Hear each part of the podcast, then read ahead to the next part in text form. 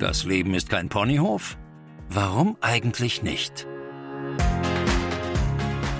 Zeit für mehr soziale Gerechtigkeit. Willkommen beim Podcast des SOVD in Niedersachsen. Und hier sind Ihre Moderatorinnen. Hallo und herzlich willkommen zu einer neuen Folge von Kein Ponyhof aus dem Alltag einer Sozialberatung. Mein Name ist Stefanie Jekel. Ich bin die Pressesprecherin des SOVD in Niedersachsen, mache den Podcast natürlich nicht alleine, sondern mit unserer Superexpertin oh Gott. für Sozialrecht und Sozialpolitik Katharina Lorenz. Hallo Katharina. Hallo Steffi. Das war doch eine angemessene Ankündigung, oder? Ich werde ganz rot. Ja, das stimmt. Immer noch, nach all den Jahren. Ne? Ja. Meine Liebe, wir sprechen heute über ein Thema, von dem ich sagen muss, als du es vorgeschlagen hast, ne? Mhm. Kann man vielleicht mal machen. Echt? So, ja. ja. weil man muss sagen, und ich hoffe, das äh, merken die Zuhörerinnen und äh, Zuhörer auch, es ist ein bisschen sperriger Begriff, denn ja. wir reden heute alles in allem über das Thema geschlechtergerechte Medizin. Mhm. So, und dann denken wir so, oh Gott, das klingt ja irgendwie so nach, nach äh, Gendern und mhm. Frauen und Männern mhm. und überhaupt und mhm. so. Ähm, ist es aber gar nicht, weil nachdem wir uns da so ein bisschen mit beschäftigt haben, ich mich da auch so ein bisschen reingelesen mhm. habe, habe ich gedacht, nee, wow, das ist eigentlich echt ganz spannend und vor allen Dingen auch wichtig. Ja. Um nicht zu sagen, ich glaube, das hänge ich nicht so hoch, vielleicht sogar für manche, vor allen Dingen Frauen, überlebenswichtig. Ja, tatsächlich. Mhm. Also das muss man einfach mal so sagen, weil ich weiß nicht, wie alt ich werden musste, ähm, um zum Beispiel zu merken oder zu erfahren, dass ähm, ganz viele Therapien oder Medikamente ausschließlich ähm, an Männern getestet werden. Mhm. Genau. Dass es äh, Krankheiten gibt, die zum Beispiel bei Frauen und Männern unterschiedliche Symptome haben. Mhm. Und dass das den Betroffenen gar nicht so bewusst ist und dass deswegen manchmal tatsächlich auch lebensbedrohliche Situationen entstehen können. Genau, so. genau. Deshalb haben wir uns ja auch heute jemanden eingeladen, mit dem wir die Problematik noch mal ein bisschen näher beleuchten und das Thema auch noch ein bisschen von der anderen Seite aus mhm. ähm, angucken. Ja, wollen wir erstmal zu unserem Fall kommen, ja. weil man sollte es tatsächlich ähm, nicht glauben. Ich habe nämlich ähm, gedacht, okay, also ne, es gibt diese Problematik, dass Medikamente nur an Männern getestet werden und dass deswegen manchmal für Frauen problematisch mhm. werden kann. Ähm, es gibt bei bestimmten Krankheiten unterschiedliche Symptome bei Frauen und mhm. Männern. Das hat dann Schwierigkeiten bei der Entdeckung oder mhm. auch bei der Behandlung. Aber es ist tatsächlich auch so, wie unser Beratungsfall zeigen wird, mhm. dass das nicht nur Auswirkungen für die direkte Gesundheit haben kann, sondern möglicherweise auch ähm, im Umgang mit den Behörden. Äh, ja. Ehrlich gesagt. Ne? So. ähm, jetzt habe ich es aber ein bisschen spannend gemacht. Hihi. Sag doch mal, um wen es genau geht. Wer ist da zu uns gekommen? Ja, also zu uns gekommen ist die Frau Behrens, mhm. äh, 25 Jahre alt, oh. also noch sehr, sehr jung. Ja. Genau. Und die hatte einen Antrag ähm, bei der Krankenkasse gestellt. Das ist sehr löblich. Für was denn? genau. Für eine Liposuktion. Oh das, Gott. Ja. Was ist das? Bedeutet Fettabsaugung. Okay. Genau, weil, ähm, also nicht, weil sie im Grunde an einer Adipositas gelitten hat, sondern an einem Lipödem. Ah, okay, das heißt, sie war nicht übergewichtig, sondern, also ich kenne bestimmte Bilder und ich habe da auch mal eine Reportage drüber mhm. gesehen. Magst du mal ganz kurz erklären, was das für eine, für eine Krankheit ist? Weil das ist ja eine anerkannte Krankheit auch, ne? Genau, also das ist ähm, im Grunde eine äh, Fettvermehrungsstörung, die ist krankhaft mhm. äh, und entwickelt sich äh, sehr häufig halt an den Beinen und an den Armen.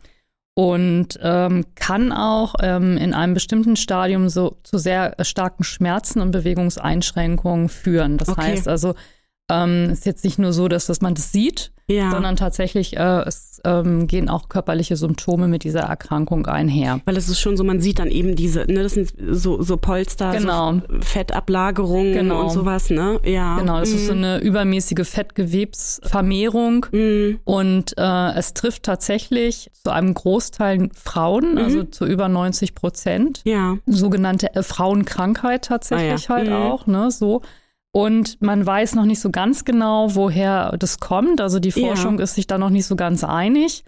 Zeigt auch wieder, dass möglicherweise tatsächlich, weil es eine Frauenkrankheit ist, ich will ja dann nichts Böses unterstellen, mhm. aber dass da vielleicht halt auch tatsächlich einfach nicht so der, der Druck vielleicht da war, mal zu gucken, äh, woher rührt eigentlich diese Erkrankung ja. her. Ähm, man geht davon aus, ähm, dass äh, wahrscheinlich der Einfluss von Hormonen die Ursache ist. Okay. Ähm, ja. weil man festgestellt hat, dass sich die äh, Symptome gerade dann ähm, besonders häufen oder äh, manifestieren, verschlimmern, wenn es hormonelle Umstellungen im Körper einer Frau gibt. Also das Okay. ist häufig Mhm. ähm, nach Abschluss der Pubertät der Fall Ja. oder aber bei einer Schwangerschaft oder Mhm. auch bei Eintritt in die Wechseljahre. Ja. Und das sind ja immer so Phasen, wo dann tatsächlich halt, ja, eine hormonelle Umstellung äh, erfolgt Mhm. im Körper einer Frau und von daher geht man davon aus, dass es wahrscheinlich halt einfach daher rührt. Außerdem scheint die ähm, Neigung zu diesen Lipödemen auch äh, genetisch bedingt zu sein, Mhm. weil man festgestellt hat, dass es auch da eine familiäre Häufung gibt. Also Okay. wenn Mutter, Großmutter davon betroffen waren, dann ist es häufig so, dass auch die Töchter und die Enkeltöchter halt tatsächlich eine Neigung dazu haben. Mhm. Und ähm, bei ihr war das tatsächlich halt auch ja sehr schlimm, sehr schmerzhaft. Ja. Und sie hatte dann diese, diesen, äh, diese Kostenübernahme bei der Krankenkasse äh, beantragt. Weil, entschuldige, es gibt keine richtigen Medikamente dagegen. So eine, so eine äh, Liposuktion oder Mhm. wie du gesagt hast, ne, war sozusagen ihre letzte Möglichkeit. Oder wie ist das?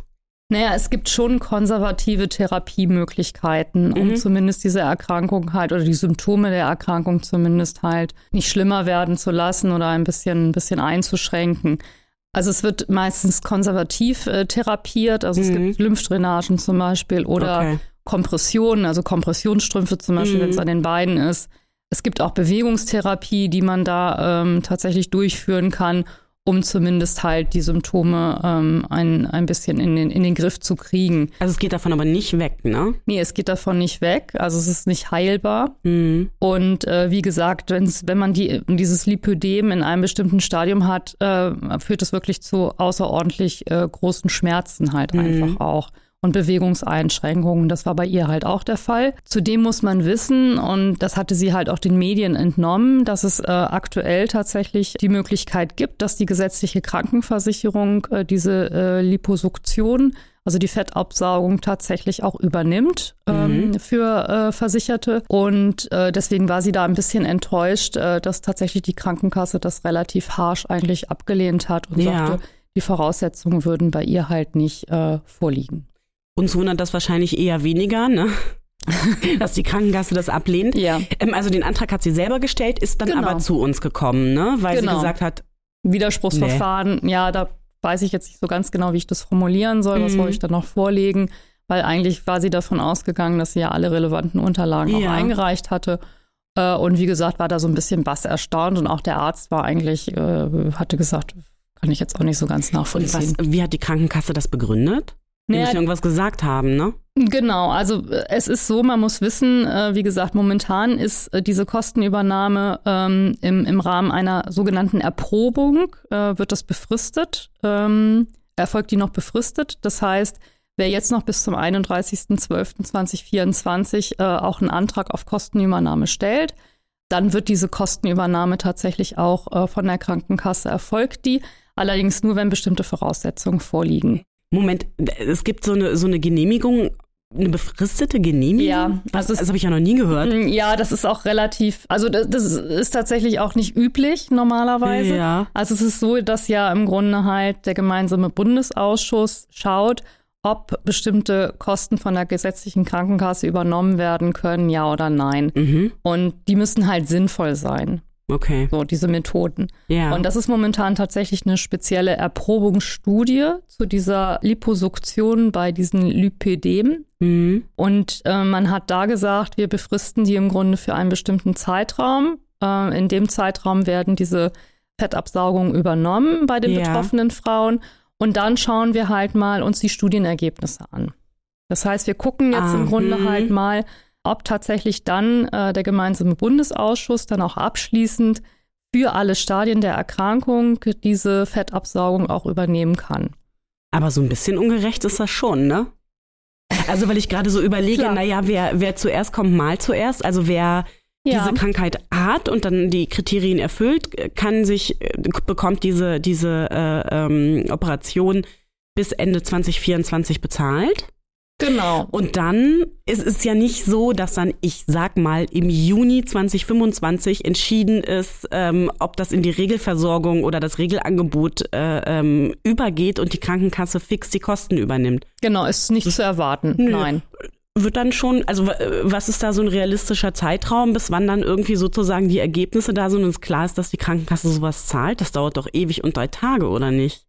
Ja, weil man muss jetzt sagen, also diese, diese Erprobungsstudie läuft seit dem 01.01.2020 Mhm. ähm, und wir werden dann ja wahrscheinlich viele Studienergebnisse halt auch vorliegen haben und die Mhm. müssen ja erstmal ausgewertet, evaluiert werden Mhm. und das dauert ja auch erfahrungsgemäß. Das ist ja nicht von heute auf morgen zu machen Mhm. und also da kann man schon befürchten, dass es gegebenenfalls tatsächlich ein, zwei, zweieinhalb Jahre dauert, bis Oh, oh, tatsächlich ja. gesicherte Mhm. Ergebnisse vorliegen, dass man dann letztendlich tatsächlich sagt, okay, also diese Methode ist tatsächlich geeignet, äh, um hier tatsächlich den betroffenen Frauen zu helfen und dass auch eine Linderung der Beschwerden durch diese Liposuktion dann halt auch möglich ist.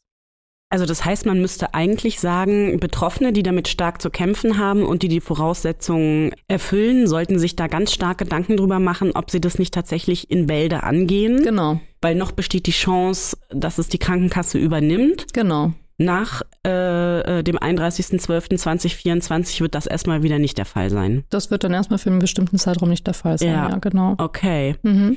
gut, also das hat bestimmt äh, ähm, Frau Behrens auch gelesen. Genau, So. deswegen hatte sie sich dann, sie hatte sich da sowieso schon lange mit diesem Gedanken herumgetragen, weil wie Mhm. gesagt, ähm, die ähm, Probleme sind halt aufgetreten nach dem Ende der, der Pubertät, also circa als sie 17, Ja. 17,5 war, äh, fing das halt an und wurde dann aber auch rasch tatsächlich bei ihr schwieriger. So fies in dem Alter. Ja, sowas, in dem ne? Alter ist es halt Mhm. wirklich irgendwie fies. Und, und sie sagte halt auch, naja, neben der zugegebenen natürlich auch psychischen Belastung, Mhm. weil das ist natürlich halt schon ähm, einfach auch ähm, problematisch für sie gewesen, auch ihren Körper so anzuerkennen. Das ist ja auch nachvollziehbar.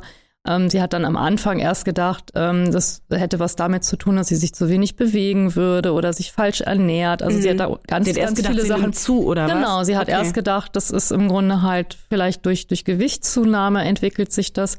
Sie hat dann ganz viel probiert. Sie hat dann ähm, äh, die Ernährung umgestellt. Mhm. Äh, sie hat dann sehr fanatisch angefangen, Sport zu machen. Äh, ist, ist, ist da wirklich fast jeden Tag irgendwie zum Sport gegangen. Hat sich sehr gewissenhaft ernährt. Mhm. Äh, und es wurde ja nicht besser, sondern es wurde eigentlich immer schlimmer. Und Ja. dann kamen auch irgendwann diese körperlichen Symptome dazu, also diese Druckempfindlichkeit. Sie hat plötzlich ganz schnell auch Hämatome gehabt, Blutergüsse auf Was? der Haut. Ja. Ja, ja, das, das ist halt auch zum Beispiel so ein Symptom, dass man unheimlich schnell auch blaue Flecken entwickelt. Also das heißt, wenn sie sich irgendwo sehr berührungsempfindlich Ja. halt an, der, an den Beinen gewesen und hat das erst gar nicht richtig im Grunde halt einschätzen können, was da mit ihr los ist. Und irgendwann hat das dann halt äh, die Hausärztin dann festgestellt, was das eigentlich ist und hat Okay. auch gesagt, naja, also ähm, natürlich kann Gewichtsabnahme die Probleme ein wenig lindern, aber sie Mhm. war ja jetzt nicht übergewichtig. Ja, ja. Also es war ja jetzt nicht so, ne, sie war sonst sehr schlank, es äh, war tatsächlich halt nur diese Fettgewebsvermehrung äh, Vermehrung halt im Bereich der, der Beine halt Ja. vorhanden. Ja. Und ähm, dann hat sie ganz viel ausprobiert, auch diese Bewegungstherapien. Sie hat dann die Kompressionsstrümpfe halt ähm, auch getragen, was ja im Sommer auch nicht immer so grad sagen, angenehm total ist. unangenehm, ne? Genau, und ähm, von daher hat sie wirklich alles versucht, was man halt irgendwie machen konnte. Mhm. Und ja, und die Beschwerden haben sich halt, sind einfach nicht besser geworden. Ja. Und äh, ich glaube, ich habe schon gefragt, aber ich erinnere mich an deine Mhm, Antworten nicht mehr. Sag nochmal, warum hat die Krankenkasse abgelehnt? Was hat die gesagt? Genau, also die hat im Grunde halt gesagt, na ja, also wir müssen vielleicht nochmal zurückkommen auf die Voraussetzungen, die hatte ich vorhin auch gar nicht so richtig erwähnt.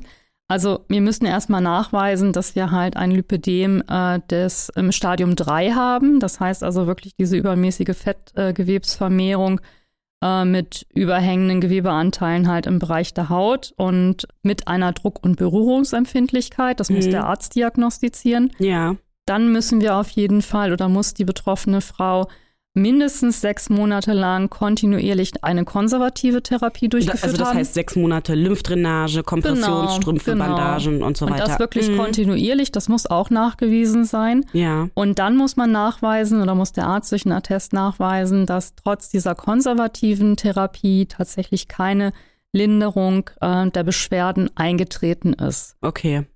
Also Und- du musst erstmal alles ausprobiert haben, bevor. Okay. Genau. Mhm. Ist ja auch erstmal grundsätzlich in Ordnung, weil Mhm. so eine Fettabsaugung ist natürlich eine Operation, die ist ja, auch mit Risiken verbunden. Also das ist ja nichts, was man da mal kurz halt irgendwie ambulant nebenbei ähm, mal macht. Und man muss auch danach, nach so einer Operation, ähm, auch bestimmte äh, Dinge beachten. Das Mhm. ist auch ganz, ganz wichtig. Von daher, das ist eine OP. Und von daher ist es ja auch erstmal grundsätzlich in Ordnung, dass man sagt, ähm, man probiert erstmal ein paar andere Sachen Ja. aus, die vielleicht nicht so invasiv sind. Mhm. So. Und ähm, genau, und die Krankenkasse hatte sich eigentlich so ein bisschen daran äh, gestoßen und meinte, ja, das mag ja alles sein, dass sie diese konservative Therapie halt durchgeführt hat, aber man könne jetzt nicht so richtig erkennen, äh, dass durch diese konservative Therapie gar keine Linderung der Beschwerden halt herbeigeführt wurde. Aha. Also das war schon ein bisschen schräg irgendwie, ähm, weil an, der, an dem Lipödem Stadium 3 konnten sie nicht viel rütteln. Das Ja. hatte ja auch die Ärztin diagnostiziert. Die konservative Therapie konnten wir sogar länger als ein, ein halbes Jahr im Grunde halt auch vorweisen durch die Mhm. ganzen Verordnungen auch von der, von der Ärztin. Und dann hatte man sich bei dem dritten Punkt so ein bisschen aufgehangen und hat da relativ fadenscheinig gesagt, naja, also so schlimm sei das ja jetzt auch alles nicht und hätte Ach sie ja, ja. doch, ähm, äh, also deren Meinung nach, es hätte tatsächlich eine, eine Linderung der Beschwerden stattgefunden, äh, obwohl das in der Real Realität tatsächlich gar nicht da Das war. ist ja auch ein bisschen schwer messbar, muss man ja auch irgendwie Ja. äh, sagen, ne? Ist problematisch, das also stimmt. wenn die Krankenkasse mir mein Schmerzempfinden ähm, vorschreiben möchte, finde ich das tatsächlich auch ein bisschen schwierig. Ja, weil wie gesagt, diese, diese Berührungsempfindlichkeit, dieser Druckschmerz, ne, Ja. Schmerz lässt sich nicht messen, da Ja. hast du recht. Und das ist natürlich dann immer eher auch so eine subjektive Geschichte. Mhm. Ähm, und von daher ist das immer ein bisschen, das stimmt schon immer ein bisschen schwierig. Ähm, aber es war einfach nichtsdestotrotz ähm, für, für Frau Behrens einfach auch in dem Moment ein Schlag ins Gesicht. Ja, natürlich. Ja. Und sag mal, aber du hattest ja auch schon gesagt, ne, dass sie das auch ähm, für sie auch psychisch eine Belastung war. Ja. Also ich nehme an, ne, die Optik hat sich ja, ähm, ihr Aussehen hat sich einfach sehr verändert. Klar. So, ne? Und das ist natürlich auch in einem Alter, wo sowas noch eine ziemlich große Rolle Ja. irgendwie spielt. Ähm, das hat dann ja auch psychische Folgen möglicherweise. Sowas spielt bei der Krankenkasse irgendwie, wenn es um, um die Genehmigung so einer Operation geht oder so, überhaupt gar keine Rolle. Nee, das war jetzt erstmal nicht vorderscheinig halt Linderung der Beschwerden. Ne? Also das, da Okay. ging es tatsächlich jetzt erstmal rein um die körperlichen Beschwerden. Ähm, ob, ob sie jetzt da psychisch im Grunde halt Probleme tatsächlich letztendlich mit hat, äh, ist ja egal, weil, äh, naja, das ist dann, finde ich, so ein bisschen halt auch so wie bei manch anderen Erkrankungen oder, oder Problemen, ne? wenn man zum Beispiel halt auch häufig hört, zum Beispiel eine Brustverkleinerung bei Mhm. Frauen, da gibt's auch immer wahnsinnige Probleme mit der Krankenkasse, weil die sagen, ne, da muss man körperliche Beschwerden halt irgendwie nachweisen, bevor man überhaupt eine Brustverkleinerung halt überhaupt Ja. bekommt. Ob man da psychisch im Grunde halt drunter leidet, dass Ja. man sehr große Brüste hat, äh, das interessiert die Krankenkasse in dem Moment halt auch nicht. Mhm. Und das finde ich halt schon ein bisschen, also nicht ganz nachvollziehbar, Ja. weil natürlich können wir darüber diskutieren, ob Optik jetzt wirklich das Allerwichtigste ist in unserem alltäglichen Leben. Aber es hat halt einfach einen Einfluss auf, auf äh, Klar. die Art und Weise, wie man mit dem Körper umgeht. Ja. Und gerade bei Frauen wird das manchmal dann halt auch sehr äh, irgendwie weggeschoben und die sollen Mhm. sich mal nicht so anstellen. Und, ähm, und das finde ich halt einfach ein bisschen verquer. Auch psychische Komponenten müssten da eine ganz Also große ich, Rolle ich spielen. wundere mich, dass das so gar keine Rolle spielt. Gerade, also ne, klar ist ja, ne, wenn man schwer erkrankt ist oder so, dann hat das häufig auch Mhm. psychische Auswirkungen, ne, wenn Mhm. man durch, durch äh, so eine schwere Phase geht irgendwie. Aber alles, was mit Optik zu tun hat, hat ja dann Mhm. auch irgendwie irgendwann früher oder später psychische Auswirkungen. Mhm. Deswegen wundere ich mich so ein bisschen, dass es so gar keine Rolle spielt irgendwie. Aber Es, also es gibt manchmal Bereiche, wenn es zum Beispiel zum, auch so um, um Perücken geht, also Ach so. Also okay. da ist es dann eher tatsächlich so, dass bei Frauen dann auch, äh, im Gegensatz zu Männern, dann auch gesagt wird, naja, nie zum Beispiel halt, ähm, es gibt ja dann so Erkrankungen, wo einem komplett die Haare ausfallen. Mhm. Das muss ja nicht nur eine Krebserkrankung Ja. sein.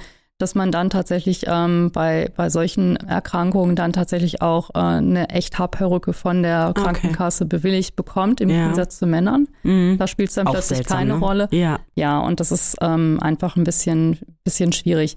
Letztendlich hat man manchmal ein bisschen das Gefühl, dass gerade bei solchen sogenannten Frauenerkrankungen, wir Mhm. haben da ja auch andere äh, Fälle halt auch, häufig von Seiten der Leistungsträger das so ein bisschen halt nicht ernst genommen wird. Also ich habe manchmal schon das Gefühl, dass es dann auch bei Ärzten ist es manchmal halt so, dass es auch häufig gar nicht erst so, so ernst genommen wird, Ja. gesehen wird, häufig in die psychische Ecke halt äh, geschoben wird. Mhm. Wir haben das äh, eine lange Zeit gehabt bei der Fibromyalgie, Ja. ähm, auch äh, mittlerweile eine anerkannte Erkrankung. Also auch eine Krankheit, die vornehmlich Frauen trifft, ne? die vornehmlich tatsächlich Frauen Mhm. trifft. Obwohl es da manchmal tatsächlich so ist, dass da Ärzte bei Männern eher auf eine rheumatische Erkrankung tippen und gar nicht auf die Fibromyalgie Ah, kommen. Okay. Also möglicherweise gibt es auch tatsächlich viele Mhm. Männer, die das haben, aber Ja. da ist eher die, die rheumatische Erkrankung dann im Vordergrund oder wird dia- diagnostiziert. Und da kann ich mich erinnern, das war vor, vor etlichen Jahren, als das so aufgetreten ist, die ersten Male, wurde das auch überhaupt nicht ernst genommen, also von den Mhm. Leistungsträgern. Also immer, wenn man Anträge gestellt hat, wo es um die Anerkennung der Fibromyalgie ging, beim Grad der Behinderung oder bei einer Erwerbsminderungsrente, Ja. äh, wurde das immer abgetan, die sollen sich mal nicht so anstellen und sollen mal psychotherapeutische Hilfe in Anspruch Okay. nehmen.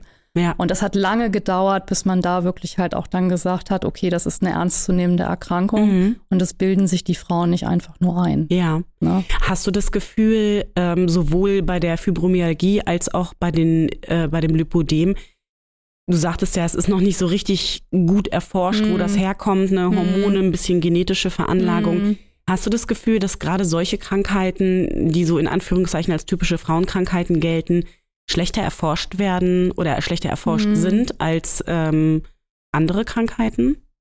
Naja, man hat schon manchmal das Gefühl, ähm, dass ähm, im, im Bereich der Forschung und Wissenschaft halt irgendwie so der, der Mann äh, um die 70 Kilo halt irgendwie äh, im, im Fokus steht. Also Mhm. Ja. so der Normalmann. Ja. Und dann äh, rechnet man einfach runter auf, auf die kleinere Frau. Also das, das hat man schon irgendwie, Okay. ne? Mhm. Äh, manchmal im Gefühl oder auch auf Kinder. Manchmal ist es ja auch tatsächlich so, dass ja auch bei Medikamenten es ein großes Problem ist, dann wird einfach runtergerechnet halt auf ein Kind. Das ist ja auch nicht nachvollziehbar. Also die halt Körpermasse und, und dann die Medikation. Genau, die Medika Mhm. äh, Medikation. Und auch da ist, glaube ich, einfach noch viel Nachholbedarf, dass man da wirklich auch nochmal sich fokussiert und auch nochmal guckt. Es gibt halt einfach, es gibt ja auch unterschiedliche Männer. Also, ne, also, ne? Ja, ja. Und es gibt halt verschiedene Geschlechter und da muss man halt einfach gucken, so, ähm, und sich fokussiert dann halt auf, auf äh, verschiedene Personengruppen. Das Mhm. ist ganz, ganz wichtig und das kommt, glaube ich, langsam, aber das ist sehr stiefmütterlich halt einfach ähm, in, äh, in der letzten Zeit behandelt worden. Und es ist gut, dass da jetzt langsam halt auch Bewegung reinkommt Ja. und dass sich die Leute da halt auch bewusster drüber werden. Und ich glaube, es ist auch wichtig, dass man sich als Patientin oder als Patient oder Mhm. gerade jetzt als Patientin auch bewusster wird, dass es Unterschiede gibt. Ja. Und dass man auch ernst genommen werden soll, dass man da auch mit einem gewissen Selbstbewusstsein auch gegenüber Ärzten, Ärztinnen, Krankenhäusern, Leistungsträgern auch gegenübertritt und sagt, es gibt ganz klar da auch Unterschiede Mhm. und nehmt es bitte ernst. Ja, wo du das gerade ansprichst, also wir kommen ja noch äh, Ja. nachher zu, der, zu unserer heutigen Zahl, aber in dieser äh, Umfrage, wo wir die Zahl herhaben, gibt es auch einen Teil, da wurden Allgemeinmedizinerinnen und Mediziner befragt Mhm. Und 55 Prozent, ich glaube so ne, ungefähr 55 Prozent, haben tatsächlich gesagt, dass sie sich vorstellen können, ähm, dass sie schon mal eine falsche Diagnose aufgrund Mhm. dieser Geschlechterunterschiede getroffen haben. Ja, Und das finde ich Mhm, wahnsinnig viel. stimmt. Über die Hälfte, Ja, also über die viel. Hälfte sagen, könnte sein, dass ich falsch Mhm. diagnostiziert habe, weil mir oder insgesamt in der Medizin nicht ganz klar ist, dass es da andere Symptome oder andere Probleme lagen Mhm. irgendwie geben kann. ja. Fand ich, also das, Das, hat ist, mich echt. also das ist viel. Und ich glaube, Ja, das ist halt einfach wichtig, dass man da sensibilisiert für dieses Thema. ja, Ähm, nur weil das in der Vergangenheit immer der Fokus so drauf lag, heißt das ja nicht, dass man das halt immer, immer so weitermachen sollte. Ja. Ne? Und deswegen ist es, glaube ich, wichtig, dass sowohl, also ne, auf der medizinischen Seite als auch auf der Patientenseite da halt einfach so ein bisschen, ja, der, der, der Fokus mal drauf gerichtet wird und gesagt wird, Leute, guckt einfach mal ein bisschen genauer hin. aber natürlich auch bei den Behörden und Krankenkassen. Auch bei ne? den Behörden. Also weil Ja. wenn du jetzt sagst, na die Krankenkasse hat abgelehnt und ähm, hat das natürlich auch ein Stück weit vielleicht damit zu tun, jetzt erproben sie da Mhm, irgendwas, ne und so. Aber es ist halt eben noch nicht genügend erforscht und die Krankenkasse ist da ja natürlich auch nicht sehr bemüßigt, äh, Betroffene zu unter unterstützen, Mhm. muss man ja einfach Mhm. mal so sagen. Mhm. Ja, die Ja. haben natürlich schon ihre Wirtschaftlichkeit sehr stark Ja. im Blick. Ne? Das muss Ja. man ganz klar sagen. Grundsätzlich ist dem ja auch erstmal nichts entgegenzusetzen, weil natürlich halt einfach auch die Mhm. Gelder gut verteilt werden müssen. Aber gerade in solchen Fällen ist es halt einfach sehr, sehr nervtötend, wenn man eigentlich einen Anspruch hat. Ne? Die Voraussetzungen liegen ganz klar vor und die Krankenkasse dann trotzdem wieder dagegen schießt und damit so fadenscheinigen Argumenten kommt. naja, wir gucken einfach mal. Und das ist ja häufig so. Vielleicht hat sie auch gar keine Lust, ein Widerspruchsverfahren halt Ja. zu führen. Ne? Hatte Frau Behrens aber doch. So. genau, genau. Also sie war da sehr kämpferisch und Ja, gesagt, das lässt gut. sie sich halt nicht gefallen. Das ist auch gut, dass sie dieses Selbstbewusstsein dann hatte und, Und ist zu uns gekommen, ist ne? dann zu uns gekommen, genau. Und, Und was hast du dann gemacht? ja, ich habe dann den Widerspruch eingelegt. Genau, aber da hast du ja nicht nur einen Widerspruch eingelegt, sondern du hast ja bestimmt nochmal irgendwas zur Begründung geschrieben und ich weiß nicht, vielleicht nochmal zusätzliche Unterlagen oder Genau, irgendwas? Oder also wie? das, was wir eigentlich immer machen, uns nochmal individuell mit dem Fall auseinandersetzen, nochmal die Mhm. Unterlagen halt angefordert vom medizinischen Dienst der Krankenkasse. Die haben ja ein Gutachten dann halt auch erstellt. Ach so. Äh, das müssen, machen die ja Also, dann halt ja, auch, hm. genau. Ähm, da stand allerdings auch jetzt nichts Weltbewegendes drin. Das ist auch manchmal tatsächlich der Fall. Und dann haben wir, oder hat Frau Behrens nochmal Kontakt zu ihrer Ärztin aufgenommen, die Mhm. sie da mittlerweile hatte. Und ähm, die hat sie da sehr gut unterstützt und hat dann tatsächlich auch nochmal eine zusätzliche Stellungnahme abgegeben.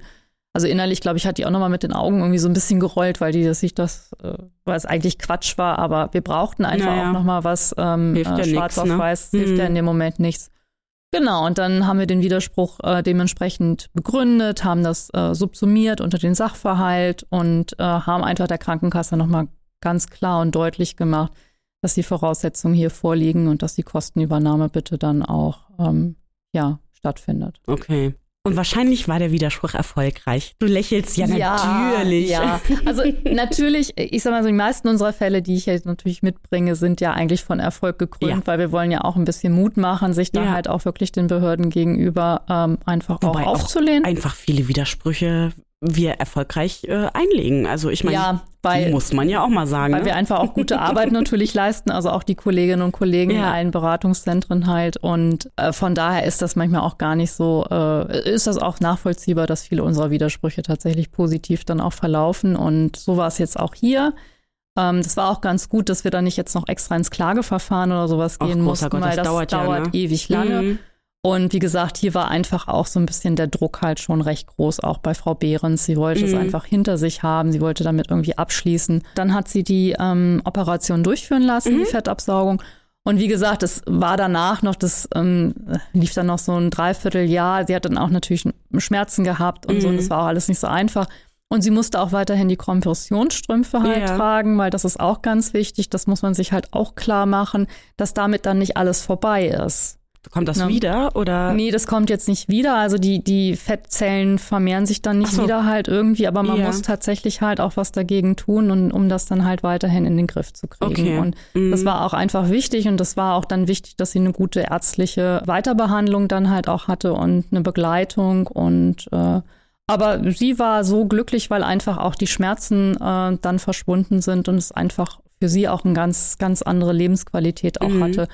Und natürlich psychisch klar. Also, ne, Ja, ja. hat sie sich wieder mit ihrem Körper irgendwie angefreundet und, und hat einfach sich auch richtig wohl in ihrer Haut Mhm. gefühlt. Und das war, glaube ich, halt auch ein ganz, ganz wichtiger Punkt. Ja, sehr schön. Das habt ihr gut gemacht, würde ich sagen. ne? Aber äh, der Fall zeigt ja ganz, ganz exemplarisch, ne? wie Mhm. du schon gesagt hast, so in Anführungszeichen die typischen Frauenkrankheiten werden so ein bisschen skeptisch äh, Mhm. beobachtet. Dann fehlt da auch viel an Forschung, was da irgendwie so die Grundlage für schaffen Mhm. könnte. Und da müsste eben die Forschung, die Wissenschaft einfach noch mehr Ja, mehr leisten, gerade wenn es irgendwie eben um die Gerechtigkeit zwischen den Geschlechtern geht und Genau. nicht nur ne, auf die Männer gucken, sondern tatsächlich auch Frauen mit im Blick haben. Ja. So, meine Liebe, wir haben ja schon über eine Zahl gesprochen. Ich habe dir aber Ja. noch eine mitgebracht. oh Mensch, das ist ja heute toll. Es ist wie. Weihnachten und Ostern Ja. zusammen, ne? Verrückt. Zahl des Schreckens oder der Hoffnung. Das ist unsere Zahl zum heutigen Thema. So. Mein Geschenk für dich ist die 49. Ich sag jetzt Euro. Das ist, nein, heute sind es wie immer Prozent, liebe Ah, Katharina. Mensch. Ähm, und das fand ich tatsächlich recht viel. Und zwar gibt Ja. es von, Youth, äh, von YouGov ähm, eine Studie oder eine Umfrage, die sagt, dass 49 Prozent der Deutschen nicht wissen, dass bei Herz-Kreislauf-Erkrankungen das Geschlecht eine Rolle spielt. Oh, das ist viel, ja. Das finde ich viel, wobei ich sagen muss, bis ich beim SOVD angefangen habe Ja. ne, und wir uns ja auch das Thema geschlechtergerechte Mhm. Medizin politisch so ein bisschen auf die Fahnen geschrieben haben, Mhm. wusste ich das auch nicht. Also das heißt, ähm, ganz deutlich unter anderem, wenn es um Herzinfarkt geht, gibt Ja. es ähm, so diese althergebrachten Symptome, die man irgendwie kennt, Schmerzen im Arm, Stechen in der Brust und so weiter. Ähm, und die Forschung und auch die Erfahrung zeigt einfach, dass Frauen da ganz andere Symptome entwickeln. Ja, das stimmt. Und die Problematik ist, wenn man Frauen anguckt, wenn es ihnen nicht gut geht und immer nur die männlichen Symptome misst, dann verpasst man einfach den Zeitpunkt, wo man noch etwas für die Frauen tun kann. Das stimmt. Und die, glaube ich, sind auch sehr, sehr unterschiedlich zu den Symptomen der Männer. Das Genau. sind so eher Oberbauchschmerzen. oder Genau, Übelkeit, Übelkeit ne? Rückenschmerzen. Mhm, Und das genau. finde ich halt auch sehr ähm, verblüffend, äh, dass das komplett irgendwie anders ist. Und da würde jeder eigentlich normaler, also der medizinische Laie zumindest, in Ja. dem Moment auf was ganz anderes tippen. Genau, oh, aber ich habe ein bisschen. Rückenschmerzen, ich habe mir den Bauch, äh, den Magen verdorben oder ja, aber keine Ahnung was. Ja, Aber weil tatsächlich eben so die traditionellen, sag ich Mhm. mal, traditionellen ähm, Merkmale eines Herzinfarkts sind für mich auch tatsächlich die, die männlich geprägten. mhm, genau. Ne, da würde ich, Ja. wäre ich sofort alarmiert. Ja, Die kann es bei einer Frau bestimmt auch irgendwie Mhm. geben, aber Mhm. primär haben die halt eben einfach andere Symptome und das muss man wissen. Ne? Ich habe es ja so ein bisschen dramatisch am Anfang gesagt. ja. Kann halt auch leb lebenswichtig oder überlebenswichtig sein, aber es ist ja tatsächlich so. Ja, wenn du als Patientin in dem Moment diese Schmerzen hast und Ja. ich meine, wann rufst du denn einen Krankenwagen? Genau, So, wenn du allein zu Hause bist. ja, So, dann nimmst du es vielleicht gar nicht so ernst, sondern Mhm. sagst halt wirklich, na, ich mache mir eine Wärmflasche und leg mich ins Bett. genau, Dann genau. kann es zu spät sein. Genau. Und deswegen fand ich das nochmal Mhm. ziemlich, ziemlich schockierend, dass ähm, fast die Hälfte aller Deutschen nicht weiß, dass es da Unterschiede in den äh, Symptomatiken gibt. Mhm. Und somit auch diese, diese gar nicht äh, entsprechend, die Mhm. Warnzeichen auch gar nicht entsprechend einordnen kann. Ja. Deswegen natürlich auch unser Appell Ja. an, an alle Hörerinnen und Hörer, informieren Sie sich mal, was solche Mhm. Unterschiede angeht, weil es tatsächlich ähm, Leben retten Ja. kann oder zumindest Abhilfe schaffen kann, wenn es einem schlecht geht. So, meine Liebe, jetzt haben wir, sind wir tatsächlich auch schon ein bisschen tiefer irgendwie auch in so einen Fall ähm, Ja. einge, eingestiegen. Dann lass uns doch mal zu unserem heutigen Gast kommen. Wir freuen uns, dass er den Weg zu uns gefunden hat. Heute bei uns zu Gast. Sebastian Paschen von der Bundesvertretung der Medizinstudierenden. Hallo Sebastian, guten Tag. Hallo. Hallo. Hallo, hi. Hi. Du bist uns heute per Zoom aus Greifswald ähm, zugeschaltet, wo du Medizin studierst. Herzlich willkommen bei uns im Podcast ähm, Kein Ponyhof. Wir freuen uns, dass du da bist. Ja, sehr. Ich freue mich auch sehr dabei zu sein. Vor allen Dingen freuen wir uns darüber, ähm, mit einem angehenden männlichen Arzt über das Thema geschlechtergerechte Medizin zu sprechen, müssen wir sagen, weil ähm, wir ja auch schon einen Fall hatten. Ähm, da geht es um eine Frau mit einem Lipodem, wo wir auch schon ganz klar festgezurrt haben, okay, ne, es gibt so bestimmte Frauenkrankheiten, die werden einfach nicht ernst genommen. Es gibt zum Beispiel auch ne, unterschiedliche ähm, Symptome bei unterschiedlichen Krankheiten. Und das hat natürlich auch was ähm, mit dem Thema geschlechtergerechte Medizin zu tun. Und du erzählst uns natürlich auch noch ein bisschen was über euer Projekt, aber in erster Linie möchte ich sagen, setzt ihr euch dafür ein, dass das Thema Geschlechtergerechtigkeit ähm, auch in der Arzt- oder Ärztinnenausbildung tatsächlich stattfindet. Das stimmt doch so, oder? Genau, genau das fasst unsere Mission eigentlich ganz gut zusammen. Okay, gut, dann haben wir es ja schon erledigt. Nein. Nein. Ähm, bevor du ein bisschen was über dein Projekt oder euer Projekt erzählst, du machst das ja nicht alleine. Ähm, sag mal, äh, so aus eurer Warte, auch gerade du als angehender Arzt oder auch so, wenn du so die Patientinnen und Patienten anguckst, warum ist geschlechtergerechte Medizin eigentlich so wichtig? Ja, das ist eine sehr gute Frage und eine, eine Frage, über die man wahrscheinlich alleine 30 Minuten sprechen könnte. Ah, okay.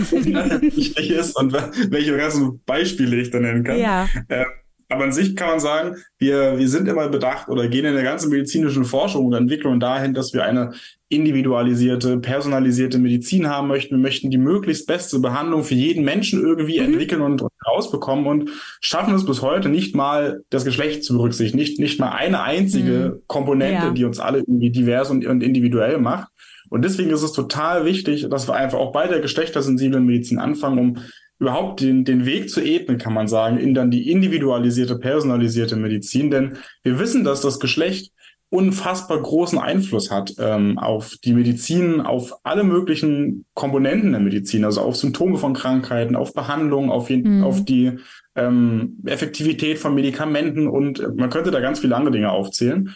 Und das wird halt bis heute wenig bis gar nicht berücksichtigt. Und deswegen ist es wichtig, dass wir uns über das Thema unterhalten. Ähm, sag nochmal, kannst du, kannst du einschätzen, warum das ähm, so war? Also war das einfach lange nicht bekannt? Also das wäre immer so meine erste Vermutung. Mhm. Ne? Es, es, war einfach lange nicht bekannt, dass es da zum Beispiel, also ich glaube, das beste Beispiel ist ja, ne, das kennen auch viele, dass Männer und Frauen zum Beispiel unterschiedliche Symptome haben, wenn es um einen Herzinfarkt mhm. geht. Ne? Das ist, glaube ich, immer so der genau. Klassiker. Das wissen ja. jetzt mittlerweile auch viele. Aber du sagst ja auch, ne, die Wirkung von den Medikamenten und so, das ist unterschiedlich. Warum wurde das denn ähm, so lange ähm, vernachlässigt? Hat das, hat das was damit zu tun, ähm, dass Frauen insgesamt irgendwie da nicht so eine wichtige Rolle spielen? Oder wusste man es tatsächlich einfach nicht? Weil, weißt du was? Kannst du dazu was sagen? Ich glaube, das ist ein großes multifaktorielles Problem, warum das Ganze bisher noch so wenig Anklang gefunden hat. Einerseits liegt es natürlich daran, dass sehr, sehr lange Zeit, wenn wir wirklich auf die Geschichte zurückblicken, das einfach nicht bekannt war. Man hat halt immer gesagt, okay, ich forsche mit männlichen Zellen, mit männlichen Mäusen, mhm. weil die sind schön einfach, die sind unkompliziert. Ähm, da muss ich keinen Zyklus, keine mhm. Hormonschwankungen, weiß ich was mit ah, einberechnen. Okay. Das mhm. kostet wenig Geld.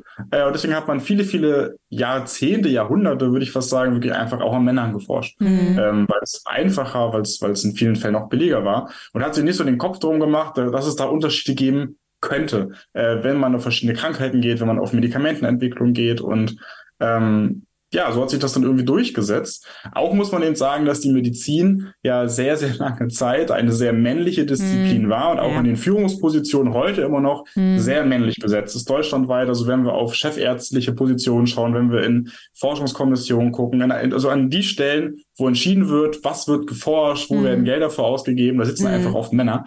Und ähm, naja, es gibt so ein schönes Zitat, äh, wo man sagt, ja, das, was man nicht kennt, das sieht man auch nicht. Okay. Und ich glaube, das, das mhm. fasst ganz gut zusammen, wenn man sich, klar, solche Kommissionen, solche Ämter nur männlich besetzt, dann sehen die nur ihre eigenen Probleme und beschäftigen sich mit mhm. anderen Problemen anderer Geschlechter ähm, in absolut nicht. Ähm, das großes Beispiel ist ja, was in letzter Zeit auch so in den Medien größer wurde, so das Thema Endometriose versus ja. erektile Dysfunktion. Erektile ja. Dysfunktion gibt es tausende Studien zu, da gibt es Medikamente, Behandlungsmöglichkeiten zu, weil es ein Männerproblem ist. Mhm. Auf der anderen Seite Endometriose, naja, das hat man, da hat man sich lange Zeit nicht für interessiert, mhm. weil es den Männer nicht betrifft. Mhm.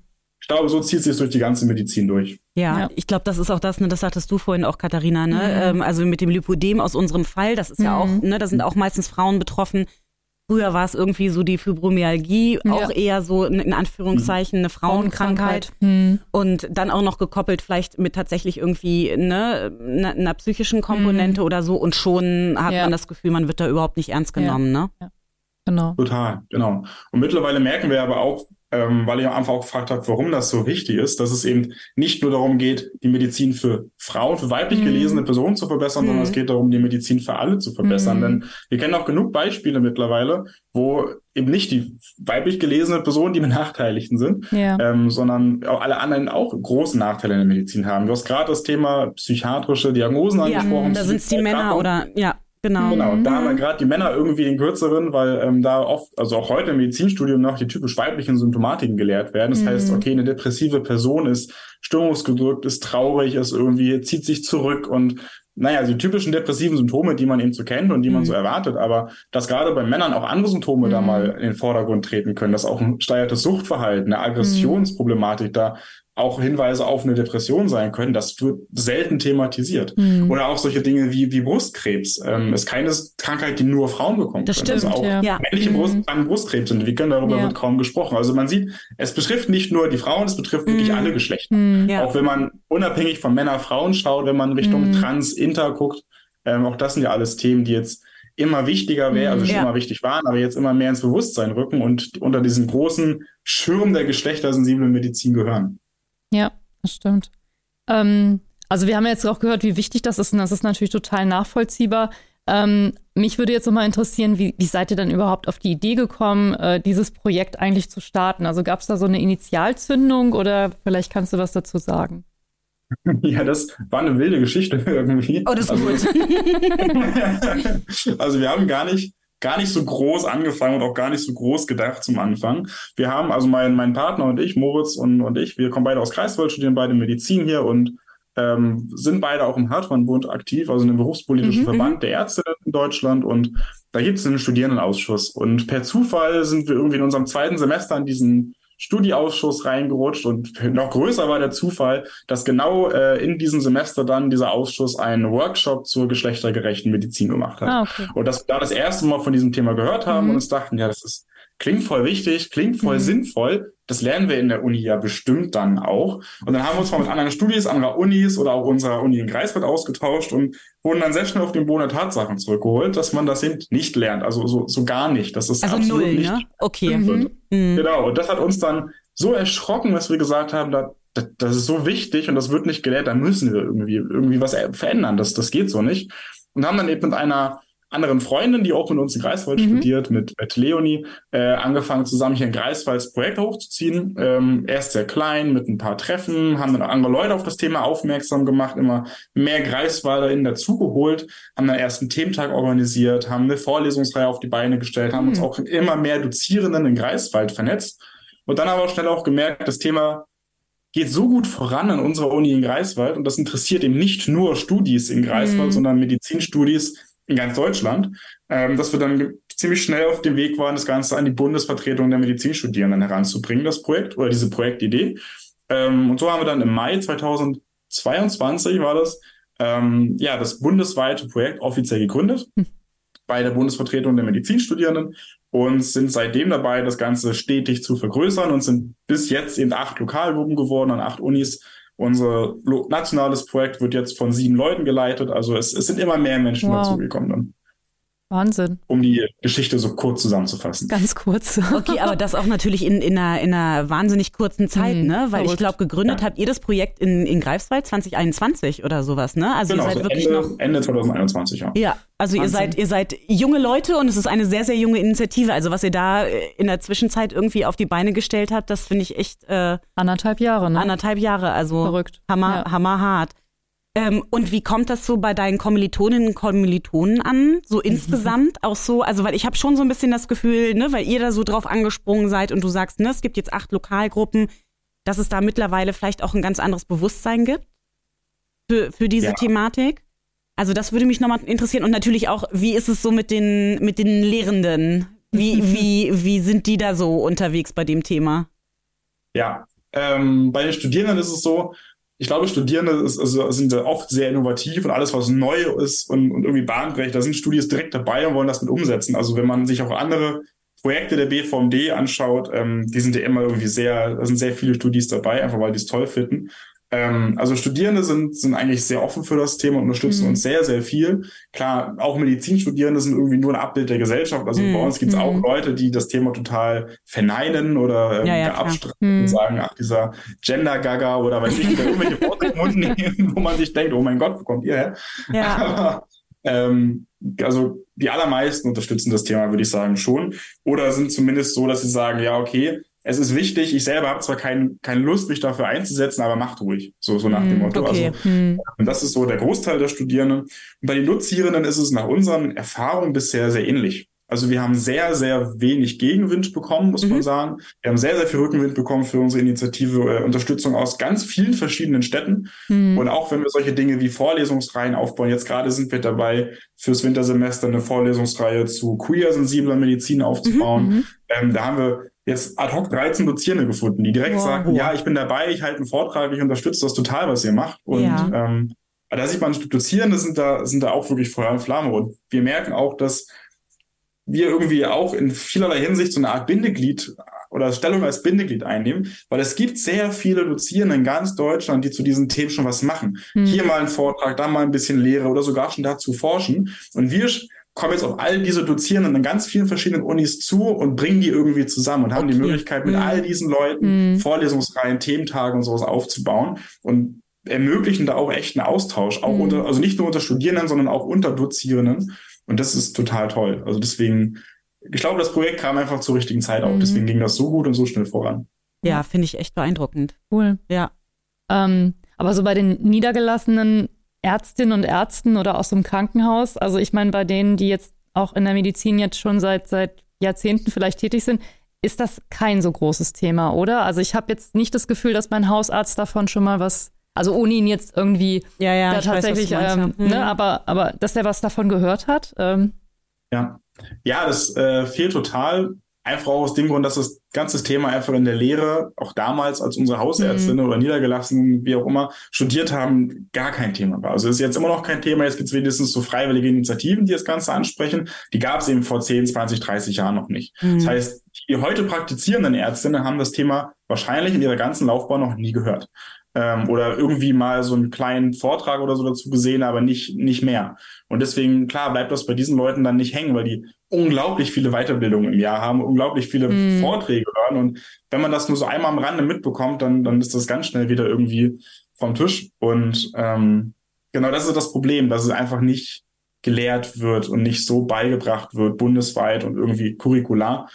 Ähm, genau, das ist ja das große Thema, was wir ändern wollen. Mm. Also das heißt, ihr versucht, äh, das Übel an der Wurzel zu packen. Da, wo es eigentlich auch in, hingehört, ne? Also, weil das, das stimmt, mhm. ich würde das von meiner Hausärztin tatsächlich, glaube ich, auch behaupten mhm. wollen. Und wir hatten ja, glaube ich, im, im, ähm, in, unserem, in unserem Teil auch schon mal darauf hingewiesen, ja. ne, dass, dass ähm, über 50 Prozent der Ärztinnen und Ärzte vermuten oder sogar ziemlich relativ deutlich sagen, dass sie eine falsche Diagnose getroffen haben aufgrund dieser Geschlechterproblematik. Mm, und das finde ich ehrlich gesagt ähm, hoher Prozent, erschreckend viel. Ja. Also und ne, das muss vielleicht nicht immer große Auswirkungen haben, aber äh, ne, wenn es tatsächlich, mm. ne, also man muss sich ja nur mal so die Geschichten angucken, so zum Thema Endometro mit Endometriose. Ja, schwieriges Wort. Sehr schwieriges Wort. ähm, also das sind ja zum Teil tatsächlich wirklich lange, lange Leidensgeschichten und Leidenswege irgendwie für die, für die Betroffenen. Ne? Mhm. Und ähm, da steckt ja schon ordentlich was hinter, wenn das nicht richtig, richtig erforscht und ja. erkannt ist. Ne? Ja. ja. Und gerade für die Niedergelassenen fehlen eben oft auch wirklich diese Weiterbildungen, die dann auch über das Studium hinausgehen. Also es gibt super mhm. viele Weiterbildungsangebote mhm. für niedergelassene Ärztinnen, die sich um Botox-Kurse drehen oder irgendwelche also, EKG-Kurse okay. oder irgendwelche Taping-Sachen. Also da gibt es unglaublich viel in Deutschland. Mhm, ja. Aber wirklich Weiterbildung für fertige Ärztinnen, die es dann mal darum gehen, wie behandle ich, wie mache ich eine Diabeteseinstellung nach Geschlecht oder wie mhm. ist ein mhm. Herzinfarkt oder wie ist eine Asthmatherapie bei Kindern vielleicht geschlechtabhängig. Das, das lernen, also damit auch die, auch die schon praktizierenden Ärztinnen gar keine Chance, sich dazu ja, weiterzubilden. Ja. Wenn sie nicht die intrinsische Motivation haben, sich abends nach einem 10-Stunden-Dienst mhm. hinzusetzen und irgendwelche Themen zu lesen, mhm. ähm, worauf man auch erstmal kommen muss. Also ja. deswegen, das ist auch so ein großes Problem, dass da einfach das Weiterbildungsangebot nicht nur universitär, mhm. sondern wirklich dann auch extrauniversitär komplett mhm. fehlt. Ja. Ist das auch ein Punkt, den ihr noch so auf der Liste habt, die Weiterbildung für, für die jetzt schon berufstätigen Ärzte? Ja, du nix, ne? Hm. Genau, also primär geht es bei uns bei Geschlechtern in der Medizin wirklich um das Thema ähm, Studierendenausbildung. Ja, mhm. Nicht nur Studierenden, äh, tatsächlich werden, also wir haben angefangen als Geschlecht in der Medizin. Mittlerweile bereuen wir den Namen auch so ein bisschen, muss man sagen, weil man eher sagen müsste Geschlecht in der Versorgung oder ja. wie auch immer. Bei Medizin wenn man das Wort in den Mund nimmt, denken immer alle nur an Ärztinnen. Mm, aber das, mm. Versorgung und das Gesundheitssystem, das, das, das, da gibt es so viel mehr Menschen, die da mit eine Rolle spielen, eine enorm große Rolle spielen. Mm. Und ähm, das Thema Geschlecht in der Pharmazie oder in der Pflege oder in der Physiotherapie ja. oder weiß ich, ist, das ist ja genauso ein Thema. Ja. Und, und auch das versuchen wir mit, mit unserem Projekt immer mehr anzugehen. Also auch Ausbildungsberufe mit reinzuholen, andere Studiengänge mit reinzuholen.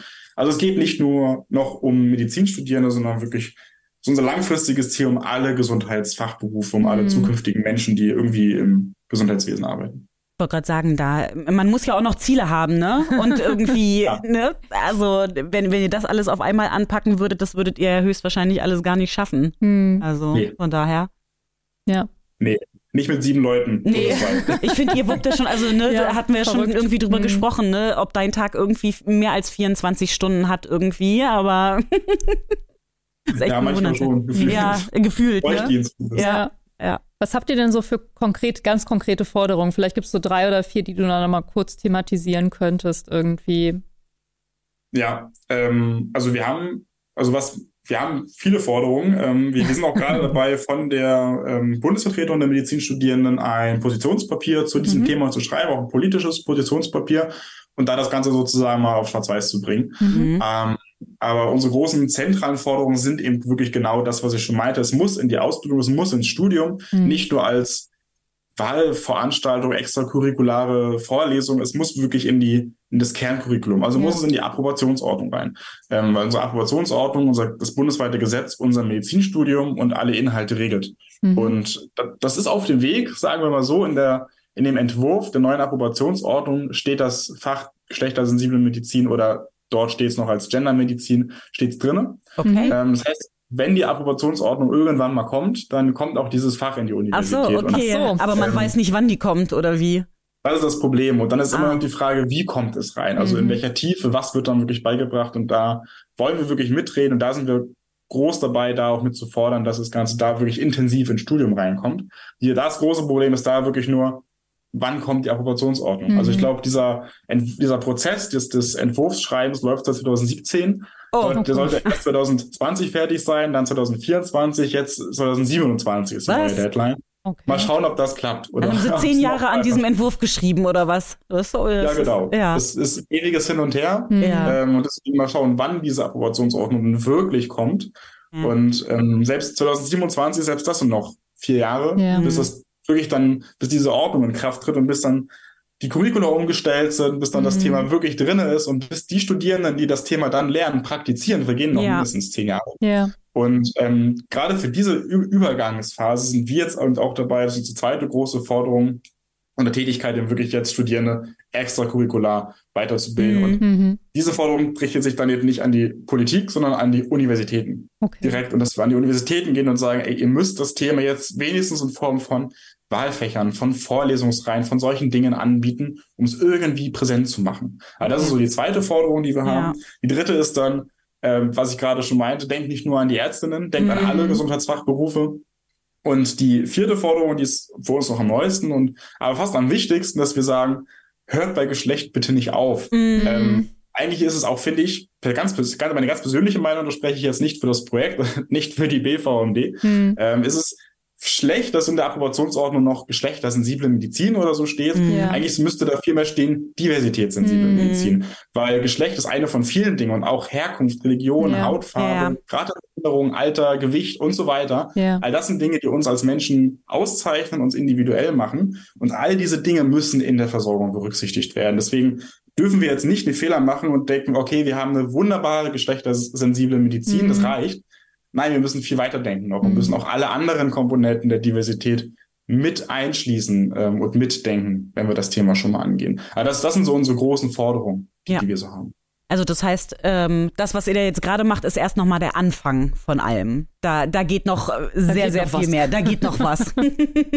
Es geht immer noch mehr. Also Ja. wir sind nicht, nicht die Ersten, die dazu was machen. Zu dem Ja. Thema wird ja schon seit langer Zeit, seit Jahrzehnten was gemacht. Vor allem aus dem amerikanischen Raum ist Mhm. da ja in den 1900, oh Gott, jetzt muss ich lügen, aber 1960er, 70er Jahren, glaube ich, so Oh. diese, Mhm. äh, dieser Begriff der geschlechtersensiblen Medizin rübergekommen. Und seitdem wird auch in Deutschland was dazu gemacht, von der Deutschen Gesellschaft für geschlechtsspezifische Medizin beispielsweise. Ähm, also da tut sich schon seit, seit Jahren, seit Jahrzehnten etwas, aber bisher wirklich mit sehr, sehr kleinen Tippelschritten. Mhm. Und jetzt haben wir irgendwie das Glück, dass wir gerade in einer Phase reingerutscht in unserem Projekt, wo es langsam immer schneller vorangeht. Ja. Also es, Ja. es, aus den Tippelschritten werden gerade etwas größere Schritte. Und wir Mhm. hoffen, dass wir jetzt helfen können, dass diese Schritte immer schneller werden, dass es immer, immer besser und ja, schneller vorangeht. Ja, also weil ich finde das vor allen Dingen auch ähm, spannend und wichtig, weil ähm, die Ärztinnen und Ärzte müssen das wissen. Und ich finde so langsam, vielleicht, also, vielleicht ist es auch meine ähm, individuelle Wahrnehmung, Mhm. findet das auch in der Öffentlichkeit so ein bisschen Mhm. Niederschlag. Ne? Das, was du gesagt hast, äh, war, war letztens auf äh, Instagram relativ präsent, die unterschiedlichen Symptome von Mhm. Depressionen zum Beispiel. Und das mit den Mhm. Herzinfarkten und sowas, das äh, geistert schon immer mal ähm, häufiger irgendwie so durch die, durch die Landschaft. Ähm, aber ich glaube, da steckt ja noch viel mehr dahinter, was du gesagt hast, ne? auch so zum Thema Vielfalt und so. Und ich glaube, wenn das auch von den Patientinnen und Mhm. Patienten gefordert wird und so, dann sind auch Ärztinnen und Ärzte irgendwann in Zugzwang und man kann gar nicht mehr anders. Also von Ja. daher ne, ist das natürlich, und das wollen wir natürlich mit dieser Podcast-Folge auch so ein bisschen tun, irgendwie dem Thema noch ein bisschen mehr Öffentlichkeit zu geben, Ja. damit ähm, ne, euer Projekt bekannter wird, weil das finde ich tatsächlich super, Mhm. dass, dass ihr euch gerade für die, für die Arztausbildung oder ne, im medizinischen Bereich da so, so stark macht. Aber ich glaube, es sensibilisiert, sensibilisiert vielleicht auch nochmal so die einen oder anderen Betroffenen, Mhm. die sagen, ah, okay, ne, könnte vielleicht auch mich irgendwie betreffen. Vielleicht spreche ich mal meinen Arzt irgendwie Mhm. drauf an, vielleicht mache ich mich mal auf andere Art und Weise irgendwie schlau. Also von daher finde ich, finde ich das äh, äh, sehr, sehr, sehr, sehr gut und wichtig. Und ich hoffe, dass diese Approba Approbationsordnung, heute ein bisschen Wortfindungsstörung, 2027, also in drei Jahren, ja. dann tatsächlich auch äh, äh, kommt irgendwie und nicht noch weiter verschoben wird, ne? Genau, genau. Das, das wäre super wichtig. Und was du schon sagst, es ist einfach total toll zu sehen, dass die Öffentlichkeit immer aufmerksamer wird. Mm. Das Fernsehen, in verschiedenen Zeitungen, hier im Podcast, also dass ja. das Thema wirklich zunehmend thematisiert wird. Ja. Und das ist auch so unsere Hoffnung, wo wir auch immer, wenn wir mit oder auch Angehörigen sprechen, also auch wir mhm. sind ja nur Menschen mhm. und haben die Vati zu Hause.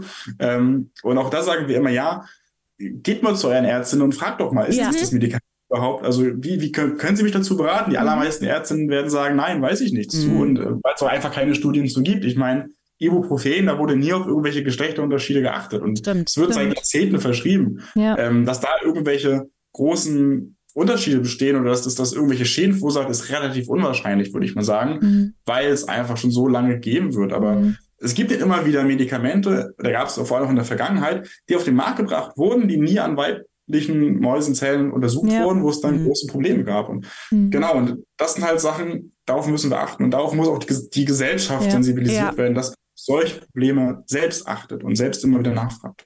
Genau, weil dann entstehen ja auch Forderungen und irgendwann kann niemand mehr an dem Thema vorbei, ne? So ist jedenfalls genau, der richtig. Plan. Ja. Sebastian, vielen, vielen Dank für deinen Besuch hier bei uns auf dem Ponyhof. Gerne. Ähm, wir werden natürlich ähm, alle eure Kanäle, die euch so zur Verfügung mhm. stehen, bei uns in den Show Notes verlinken, damit Leute, die Interesse haben, da nachlesen können. Mhm. Ähm, vielleicht möchte sich ja jemand euch anschließen und sich auch engagieren. Also alle wichtigen Infos gibt's dann bei uns in den Show Notes. Ähm, wir wünschen dir euch. Ja, euch. Viel, viel mhm. Erfolg. Ja. Und ähm, wie gesagt, nochmal super, dass ihr das so, so engagiert ähm, angeht. Und ja, alles, alles Gute und ähm, dann bis bald, würde ich sagen. Ja. Und Katharina, dir auch vielen Dank für diese Dankeschön. Folge. Gerne. Also bis bald wieder. Tschüss. Alles klar, tschüss. Tschüss, danke euch. Das war er, der Podcast des SOVD Niedersachsen. Vielen Dank für Ihr Interesse. Wir freuen uns über Ihre Kommentare und Bewertungen. Oder schreiben Sie uns gerne eine E-Mail mit Ihren Wünschen und Anregungen. Wir werden uns weiter für mehr soziale Gerechtigkeit einsetzen. Seien Sie dabei.